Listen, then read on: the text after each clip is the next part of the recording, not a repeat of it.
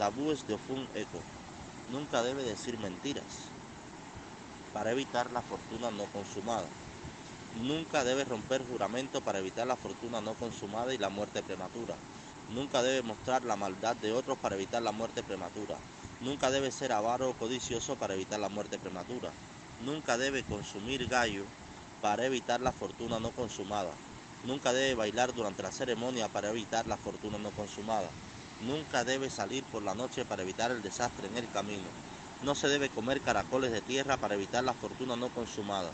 No debe tener relaciones con cualquier mujer coqueta para evitar la muerte prematura. No debe depender de los encantos fuertes o influir para lograr cualquier cosa para evitar la decepción y la desilusión. Posibles profesiones